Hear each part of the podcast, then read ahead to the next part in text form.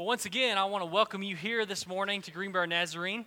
Uh, I realize it's the opening day of deer season, so I think we've lost a few to the deer woods this morning. But trust me, that is not where the senior pastor is. He hasn't been deer hunting in a very long time. He says it's something about his back, but I think it's just because of the cold. But so Pastor Steve isn't here this morning, so I've been given the privilege of being able to bring our message to preach and speak for you um, this morning. And I'm so glad you're here. I'm excited about that. If you're a first-time guest with us, uh, my name is Pastor Hunter, and I am excited that you are here. And if you would, uh, there's a green card in those seat backs that are right in front of you that we would love for you to fill out, and you can drop that in the back at the Welcome Center, which is the big, the big brown desk there in the in the in the foyer. And if you do that, they've got a little gift for you. A little Greenbrier Nazarene mug that's pretty nifty. It's not like I designed it or something, but it looks pretty cool. So um, so you can get one of those uh, for free, and we would love just to know. We're not going to harass you or anything like that or bug you with emails every single day, but we would love to know that you were here and to get to know you just um, a little bit better. And if you are one of our regulars, and if you take that green card and you fill it out and you give it to me after service, I'll give you like a high five or something, but not one of those. Those mugs are ten dollars for y'all. So first-time visitors for free, ten dollars if you're a regular.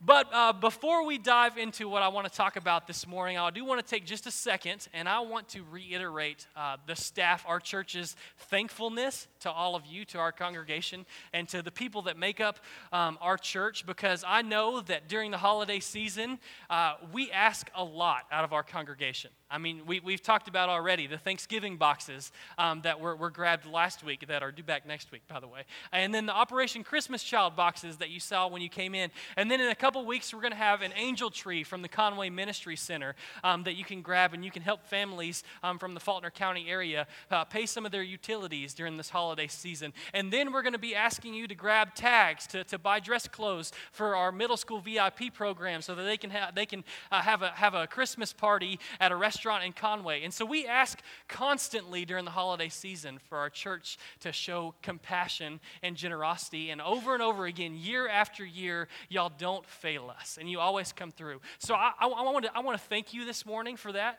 I want to thank you for your for your faithfulness. I want to thank you um, for living into the legacy of who the church is supposed to be, because that's who we're called to be, to be this compassionate, this generous people of God. And I want to talk a little bit this morning about the legacy of this church, about the legacy of who we are and who we call, why we call ourselves um, Greenbrier Nazarites, or the Greenbrier Church of the Nazarene.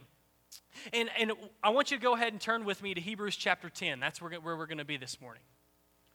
Hebrews chapter ten.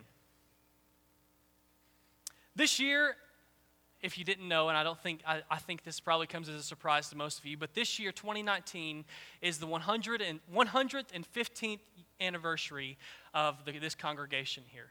For one hundred fifteen years, since nineteen oh four, the Greenbrier Church of the Nazarene has sat on this very piece of land at sixty-four uh, North Broadview Street in Greenbrier, Nazarene. And if you've taken uh, the class that Melanie and I lead, it's a six-week small group. If you've taken that before, you know a little bit about this history. Uh, I'm going to be repeating it for a, a lot of you here today who have gone through that. And by the way, we're starting that back up in January, so if you'd like to sign up, we've got eight brand new spots. You can get with me uh, after church or just before January if you'd like to do that, that six-week small group. But if you've been through that class, you know that our church has this rich and vibrant history. This rich and vibrant history that has taken place over the last one hundred fifteen years of us serving the community of Greenbrier. And I think that it's important on this historic year that we take just this one Sunday and we look back at our legacy and we remember our heritage. Our church is, is one of the oldest Nazarene churches in the state of Arkansas. We're one of the one of the four or five oldest Nazarene churches in, in the state of Arkansas. And I'll hit on this a little bit later, but we actually predate the denomination. The denomination of the Church of the Nazarene wasn't formed until nineteen oh eight, and we opened in nineteen oh four. And the fact that we are such an old congregation is really unique in America right now. Because when you when you look at the trends of churches um, in the U S A, by and large, older churches, especially those who are one hundred years old or older, they're not just not thriving, but they're actively dying. And that's the trend in America. And so that makes us unique. The fact that we are thriving, that we are still growing, and, and that, that we are still serving the community um, faithfully, it, it makes us unique to that trend. It makes us uh, almost trendsetters is what I would call it, and the fact that we are still growing and thriving. So I want to take some time today to celebrate that fact and to celebrate what God has done in the Greenbrier Church of the Nazarene here at sixty-four North Broadview Street, and what God has done because of that in the community of Greenbrier, Arkansas. I want to hit on just some some some big events, um, some important people to our history. I don't want to get into the nitty-gritties. I'm not going to start listing off a lot of names um, or anything like that, but I just want I want us to know who what our identity is in the community of Greenbrier. But first, let's take a look at this passage of Scripture. It's Hebrews chapter ten. We're going to be looking at verses nineteen through twenty-five. It says this, "Therefore, my friends, since we have confidence to enter the sanctuary by the blood of Jesus, by the new and living way that he opened for us through the curtain, that is through his flesh, and since we have a great priest over the house of God, let us approach with a true heart and full assurance of faith, with our hearts sprinkled clean from an evil conscience and our bodies washed pure with water." This is verse twenty-three. "Let us hold fast to the confession of our hope without wavering, for he who has promised is faithful. And let us consider how to, how to provoke one another to love and good deeds, not neglecting to meet together, as is the habit of some, but encouraging one another, and all the more as you see the day approaching." Let's pray. Dear God, this morning as, as we take this passage of Scripture that you've given us in Hebrews chapter ten, Um, and we hold it in comparison to our history, who we are um, as the church, Greenbrier Church of the Nazarene. God, I pray um, that as we as we go forward this morning, that you you not only teach us about what our past has been, God, but you point us to what our future is supposed to look like. God, I pray that you'll be present here in this service, that that your word will be uh, will be here present among us just as you are, and we ask these things in your name. Amen. Now, before we talk too much about our church, Uh, you know that whenever I read a passage of Scripture and I preach on it, I always like to give just a little bit of context about the passage of Scripture that we're reading. So that we're reading, so uh, you don't take it too far out of out of context. You don't take it too far out of what the author originally meant for it um, to mean. And Hebrews is such an interesting book in the New Testament because the author of this book is unknown, which is. which is unique for the New Testament because uh, we, we know most of the authors of the book there in the New Testament. All that scholars really know is that the author of this book isn't Paul, and more than likely uh, isn't one of the other apostles, but this this man, and, and we do know that it, it probably was, was a man that wrote this um, because of some of the pronouns that are used in it, but this man was probably taught by the apostles. And they know that this author here is most certainly a leader of a church or a leader of a group of Christians in the early church. And he is writing this message as a sermon to be read aloud. And in fact, a lot of the commentaries that, that you see that are written on the book of Hebrews, they refer to the author as the preacher or as the pastor because there's this such, such a strong indication that this is what the book was intended as. And we come to this sermon, or we come to this sermon here in chapter ten, verse nineteen, at the end of it, which is everybody's favorite part of the, any sermon is the end of it. God, I, I thought that that was gonna. I really thought, y'all. I, I planned that out and thought oh, that's gonna be like a laughter break, and y'all, y'all let me down. All right, we'll move on, because y'all's favorite part of the sermon is the beginning, right? Amen. All right. All right, so verse nineteen here is the beginning of the conclusion of this sermon. And here we see a quick summary of what the book was about and the beginning of what I usually refer to as the application section of the sermon, or, or here's what I've been talking about, and here's you, how you apply it um, to your everyday life. And, and this little summary that the preacher gives here in, in verses nineteen through, through twenty-five is so beautiful when we hold it in comparison with the history of our church. And I'm going to read these first three verses one more time, and I'm going to explain what I mean. Once again, "Therefore, my friends, since we have confidence to enter the sanctuary by the blood of Jesus, by the new and living way that he opened for us through the curtain, that is through his flesh, And since we have a great priest over the house of God, let us approach with a true heart in full assurance of faith, with our hearts sprinkled clean from an evil conscience and our bodies washed with pure water. Now, when, when, the, when the preacher talks about here, when he talks about the confidence to enter the sanctuary, and he talks about the curtain being opened, or in other passages of Scripture, it talks about the curtain was torn. What he's talking about is this access that Christ gives us to the Holy of Holies. And sc- scholars will tell us that this is one of the biggest, quote-unquote, benefits that came out of Christ's life, death, and resurrection, is that it gave everybody, all the normal people, complete and total access to Christ.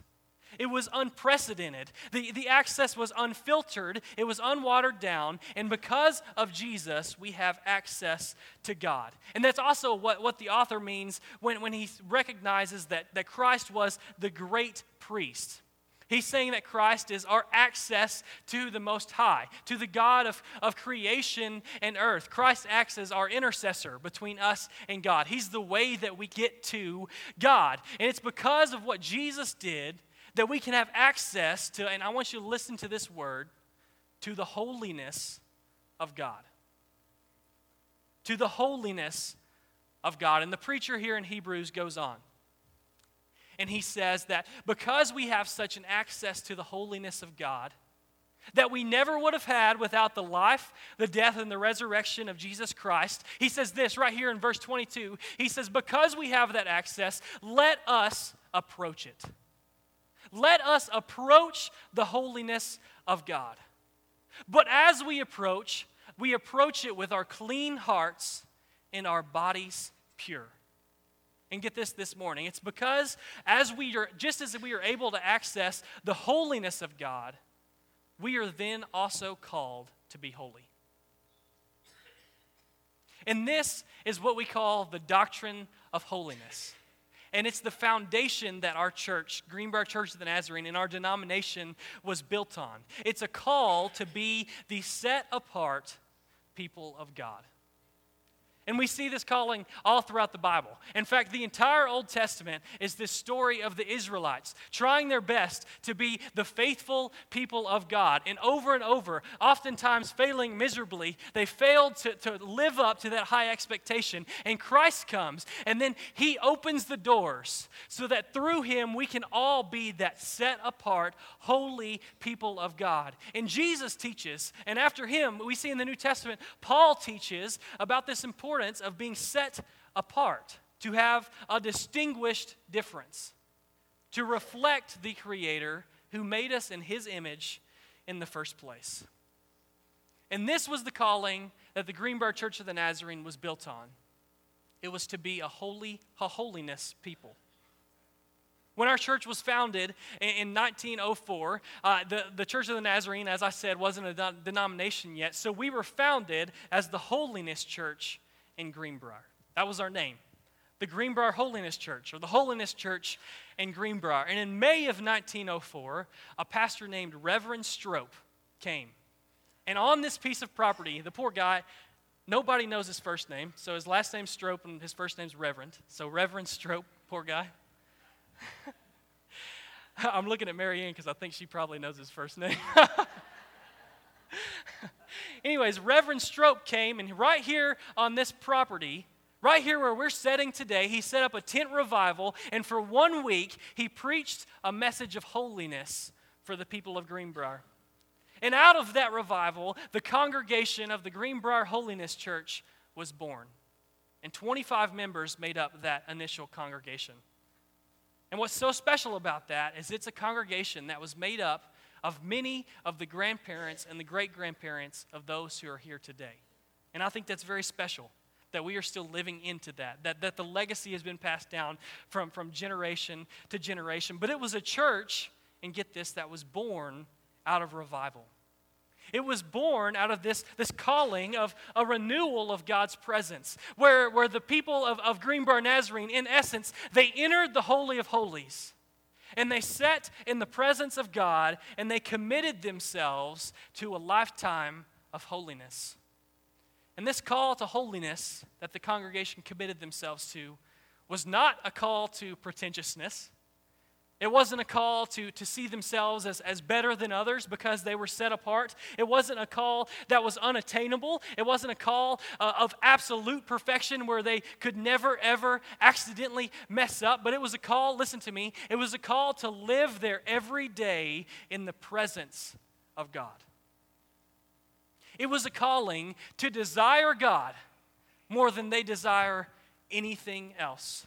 To live into what Christ did for them through his life, his death, and resurrection. To enter the sanctuary as a reflection of Jesus. But as, as most stories go, as most histories go, the beginning is just that. It's, it's the beginning.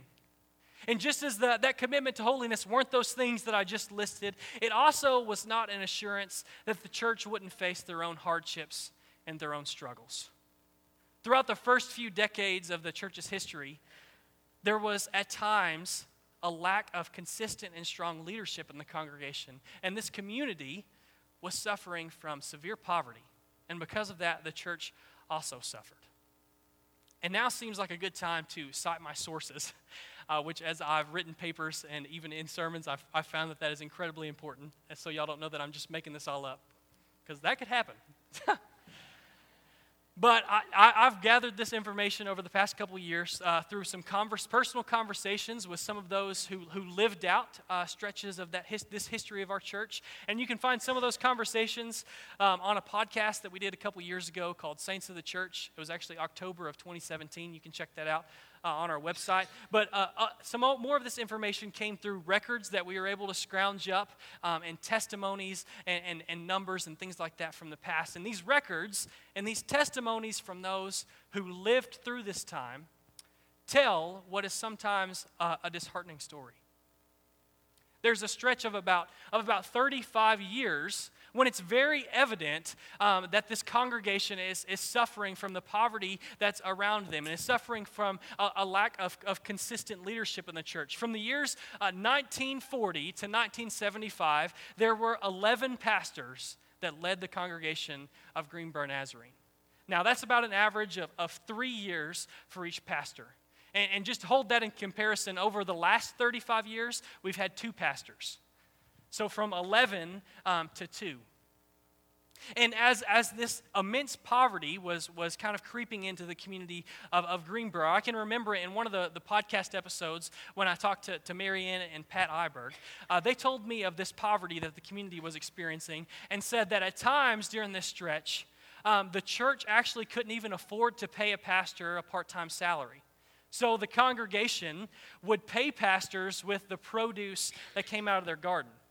And, and Pat told me, and I kind of laugh at this, Pat told me that um, one of the pastors, who was apparently not as great as some of the others, almost starved to death because he was getting paid a, a little less than the others.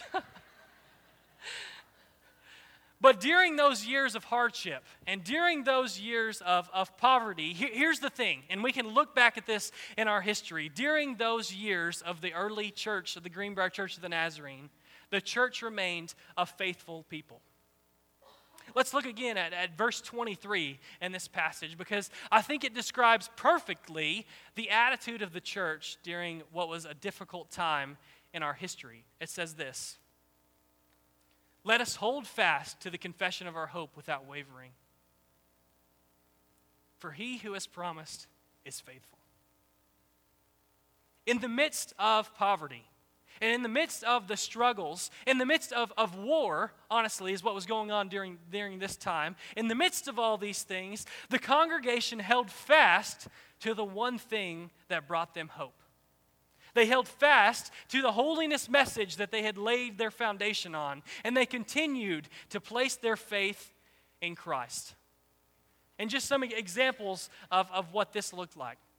Marianne told me about the time when, when there were, were no men in the congregation. The congregation was mostly um, women and children. But the church knew that on Sunday Sunday afternoons, um, some young men would gather at this spot in town, and they would just be hanging out. And so the church started to run what essentially was our first van ministry, except for it was in the back of a pickup truck, which would never be allowed today. Can you imagine if we were picking up kids in the back? It would be horrible. We would be closed down in the week. But they would go pick up these young men, and they'd bring them to church in exchange for a, a promise of a home-cooked meal afterwards. So they were bribing them with food to come to church. I don't care how you get them here, just get them here, all right? But, and I actually think that that's how Marianne met Charles, wasn't it, through that ministry? Okay, all right. All right, but there's other countless stories that I could tell you about how the church has remained true to God, who is always faithful. They have made, remained true to the hope that they have in him. I could tell you about how Brother Jim, when, when our church was needing some more parking lot space and we needed to expand um, east, he, he said that he prayed and he prayed, and he said he would walk the sanctuary, he would walk the grounds of our church, and he would pray that God would intervene and allow the church to purchase land that, number one, they couldn't afford, and number two, wasn't for sale, and God did it. I could tell you about the time, and this is kind of funny, that the church desperately needed to replace an air conditioner that wasn't working, and a semi-truck was headed north on Highway sixty-five and lost a wheel, and it took out the air conditioner unit, and it just perfectly worked out. I could tell you about the crazy stories of how the last few pastors here were called into ministry. Or I could tell you about the, the many decisions that have happened over the last few decades uh, that have been made in church board meetings that didn't exactly make financial sense, but God made it happen anyways.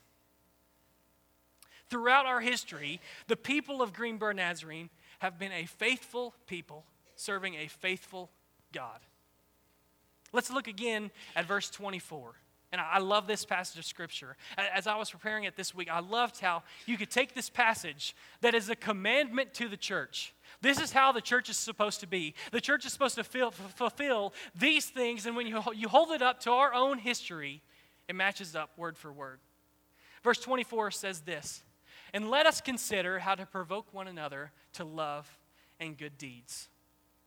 Now, I can tell you that one of the most important ways that our church has remained faithful throughout our one hundred fifteen-year history is that through all of our ups and downs, through all of the struggles, through all, through all of the joys um, and, and mourning, our church has also remained a compassionate people.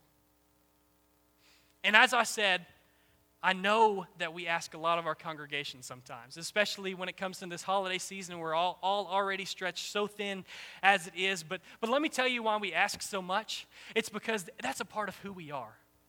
We want our church to be compassionate and generous because that's who we've been from, from the very beginning. And, and let me tell you something that, that you can be proud of, is that the Greenbrier Church of the Nazarene is not just known around our community for our generosity and for our compassion. We're not only known uh, around our district, but our church is known at the denominational level for how compassionate and generous and giving and loving that we are.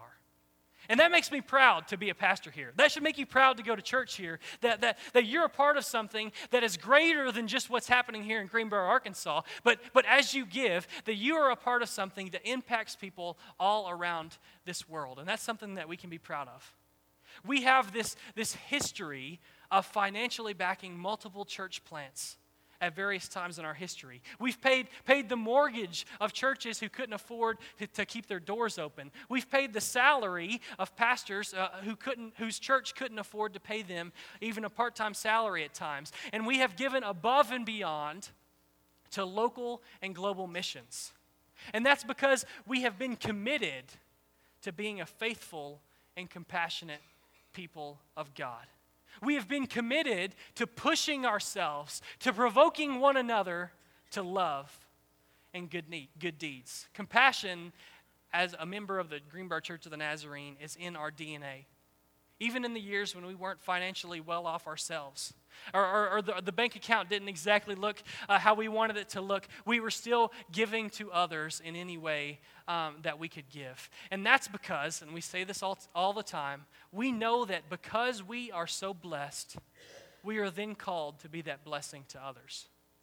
And that's something that we not only live live by and live through as a church, but that's also something that we preach to y'all. As you are blessed, you are called to be a blessing to others on the individual level uh, as well. Now, I want to take these things that we've just learned, that, that the Church of the Nazarene uh, is was a holiness people, that the Church of the Nazarene was a, a faithful people, that the Church of the Nazarene was um, a compassionate people, and I want us to ask ourselves, how do we apply this um, to us today? Because there's one word that I've been saying over and over again throughout this message, and I, and I want to highlight it right now. In, in the beginning of our history, our foundation was laid on the fact that we were called to be a holiness people. And throughout the years of poverty and the years of trouble and difficulties, and even today, uh, our congregation was called to be a faithful people. And then throughout our history, we have fully lived into the fact that we are called to be a compassionate people. And let me tell you, that's because we are a called people. That's who we are as Christians. God has given us a job to do.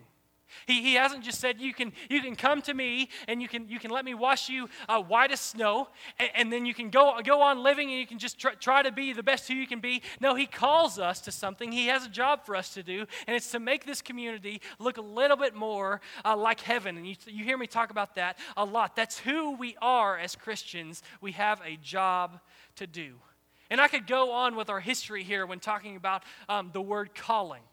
I could talk about the countless people who have been called into ministry in the history of our church. I could talk about Reverend Agnes Diffie, who was one of our charter members in nineteen oh four, and she went on to pastor one of the largest Nazarene churches in the state in Little Rock just a few years later. I could talk about what Marianne told me as what all, by all accounts was a failed revival somewhere in the nineteen fifties. When, when after a week-long revival, the only person that came to the altar and accepted Jesus was this small little girl. And, and by all accounts, the congregation counted it as a failure because they didn't see droves of people coming um, and accepting Christ. But that little girl went on to become a nurse and to spend her life as a missionary overseas, touching countless of lives. Not only bringing to the, the gospel to people, but also bringing them what, what I refer to as a holistic salvation. Saving their souls and their body. I could talk about all the people who have been called into ministry, but friends, the calling that I'm referring to this morning is not just the call to the pastorate or the call to be a missionary, but it's the calling that each and every one of us have on our life individually. The calling to live into who we are as a holiness people, as a faithful people, and a compassionate people.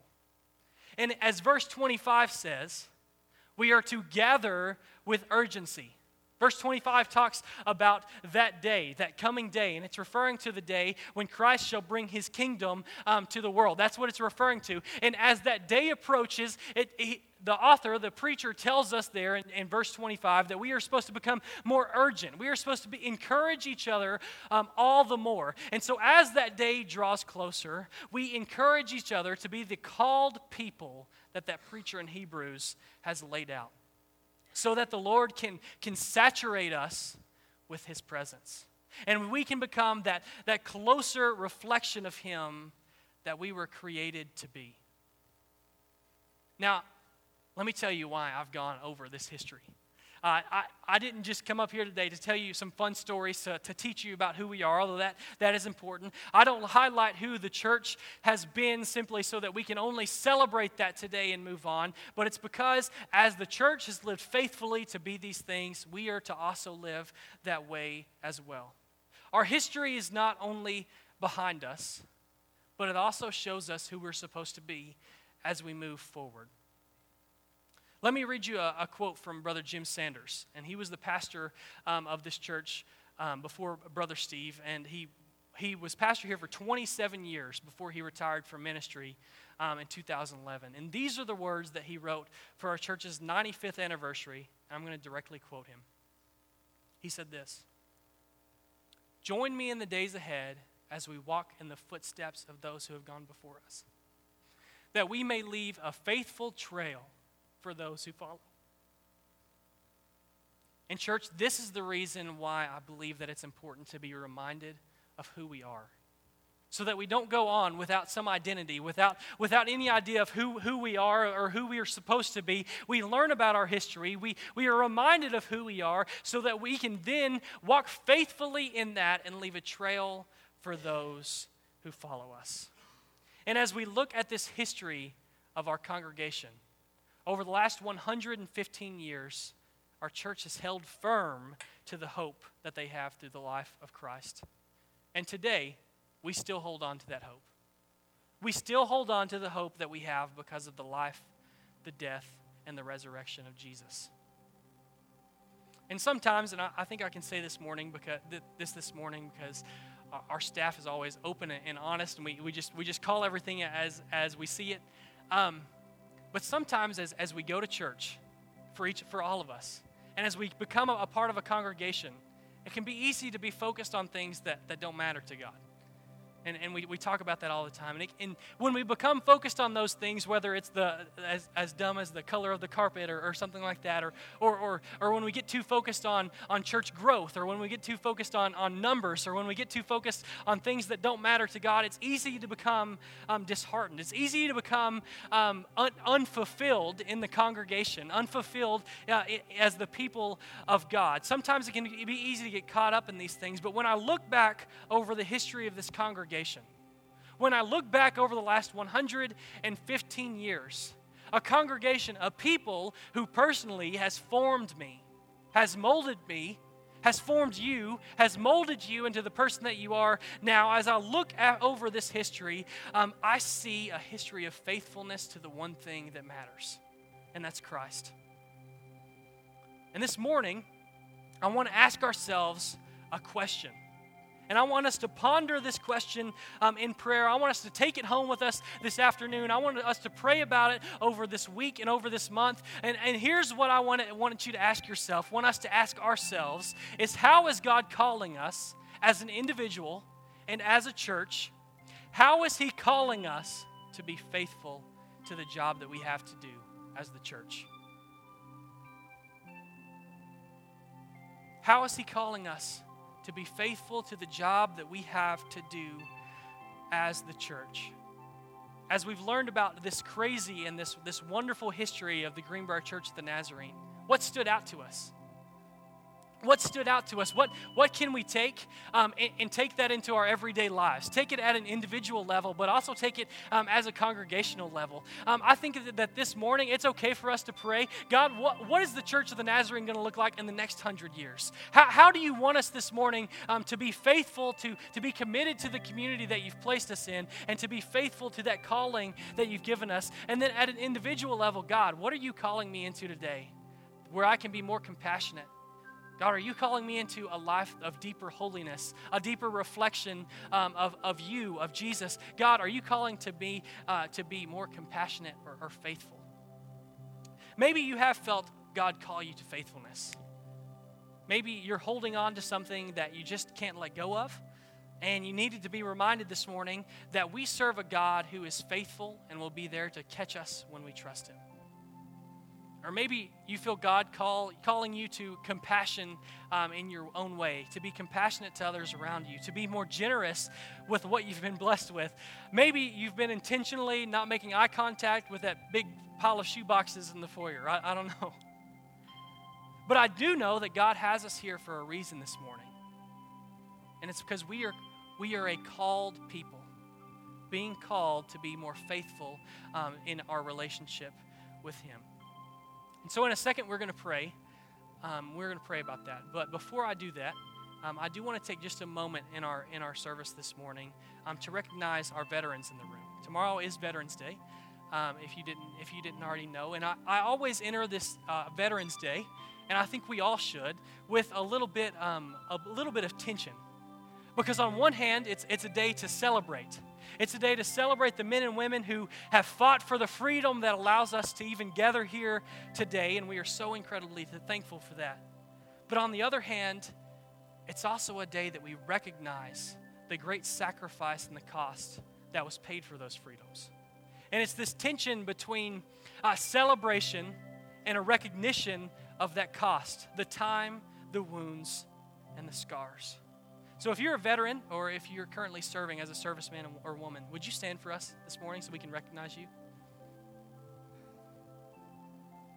I'd like to personally thank you. Yeah, yeah, absolutely.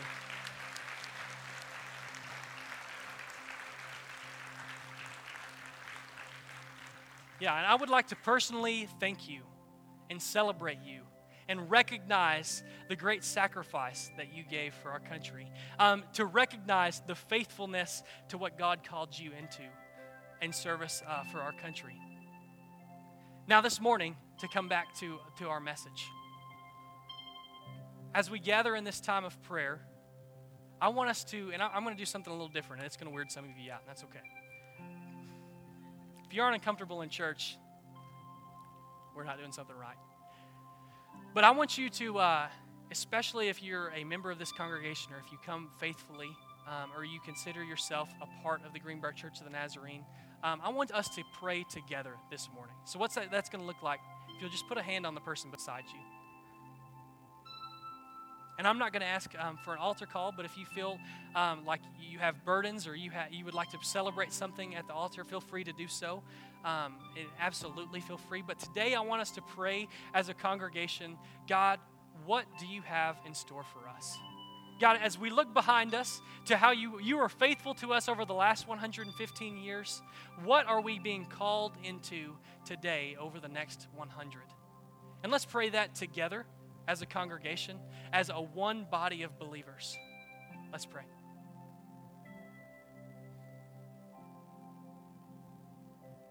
Dear God, this morning we celebrate our history. We celebrate the fact that one hundred fifteen years ago, our church was started out of a call to revival, out of a call to your, a, a reclaiming of your presence here. I'm in the Greenbrier community, God.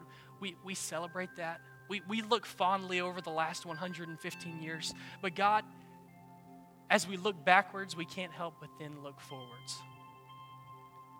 God, because we know that you aren't finished here yet. We know that you aren't done. We know that, that you aren't done with the Greenbrier Church of the Nazarene, God. We recognize that. And Lord, our desperate prayer this morning is that we wouldn't try to go our own way. That we wouldn't we wouldn't take our history, God, and, and leave it by the wayside as we go our own direction, God. But this morning, I pray that, that this congregation, that this church would remain faithful to being a holiness, compassionate, faithful, and called people of God, your people, people of God, Lord.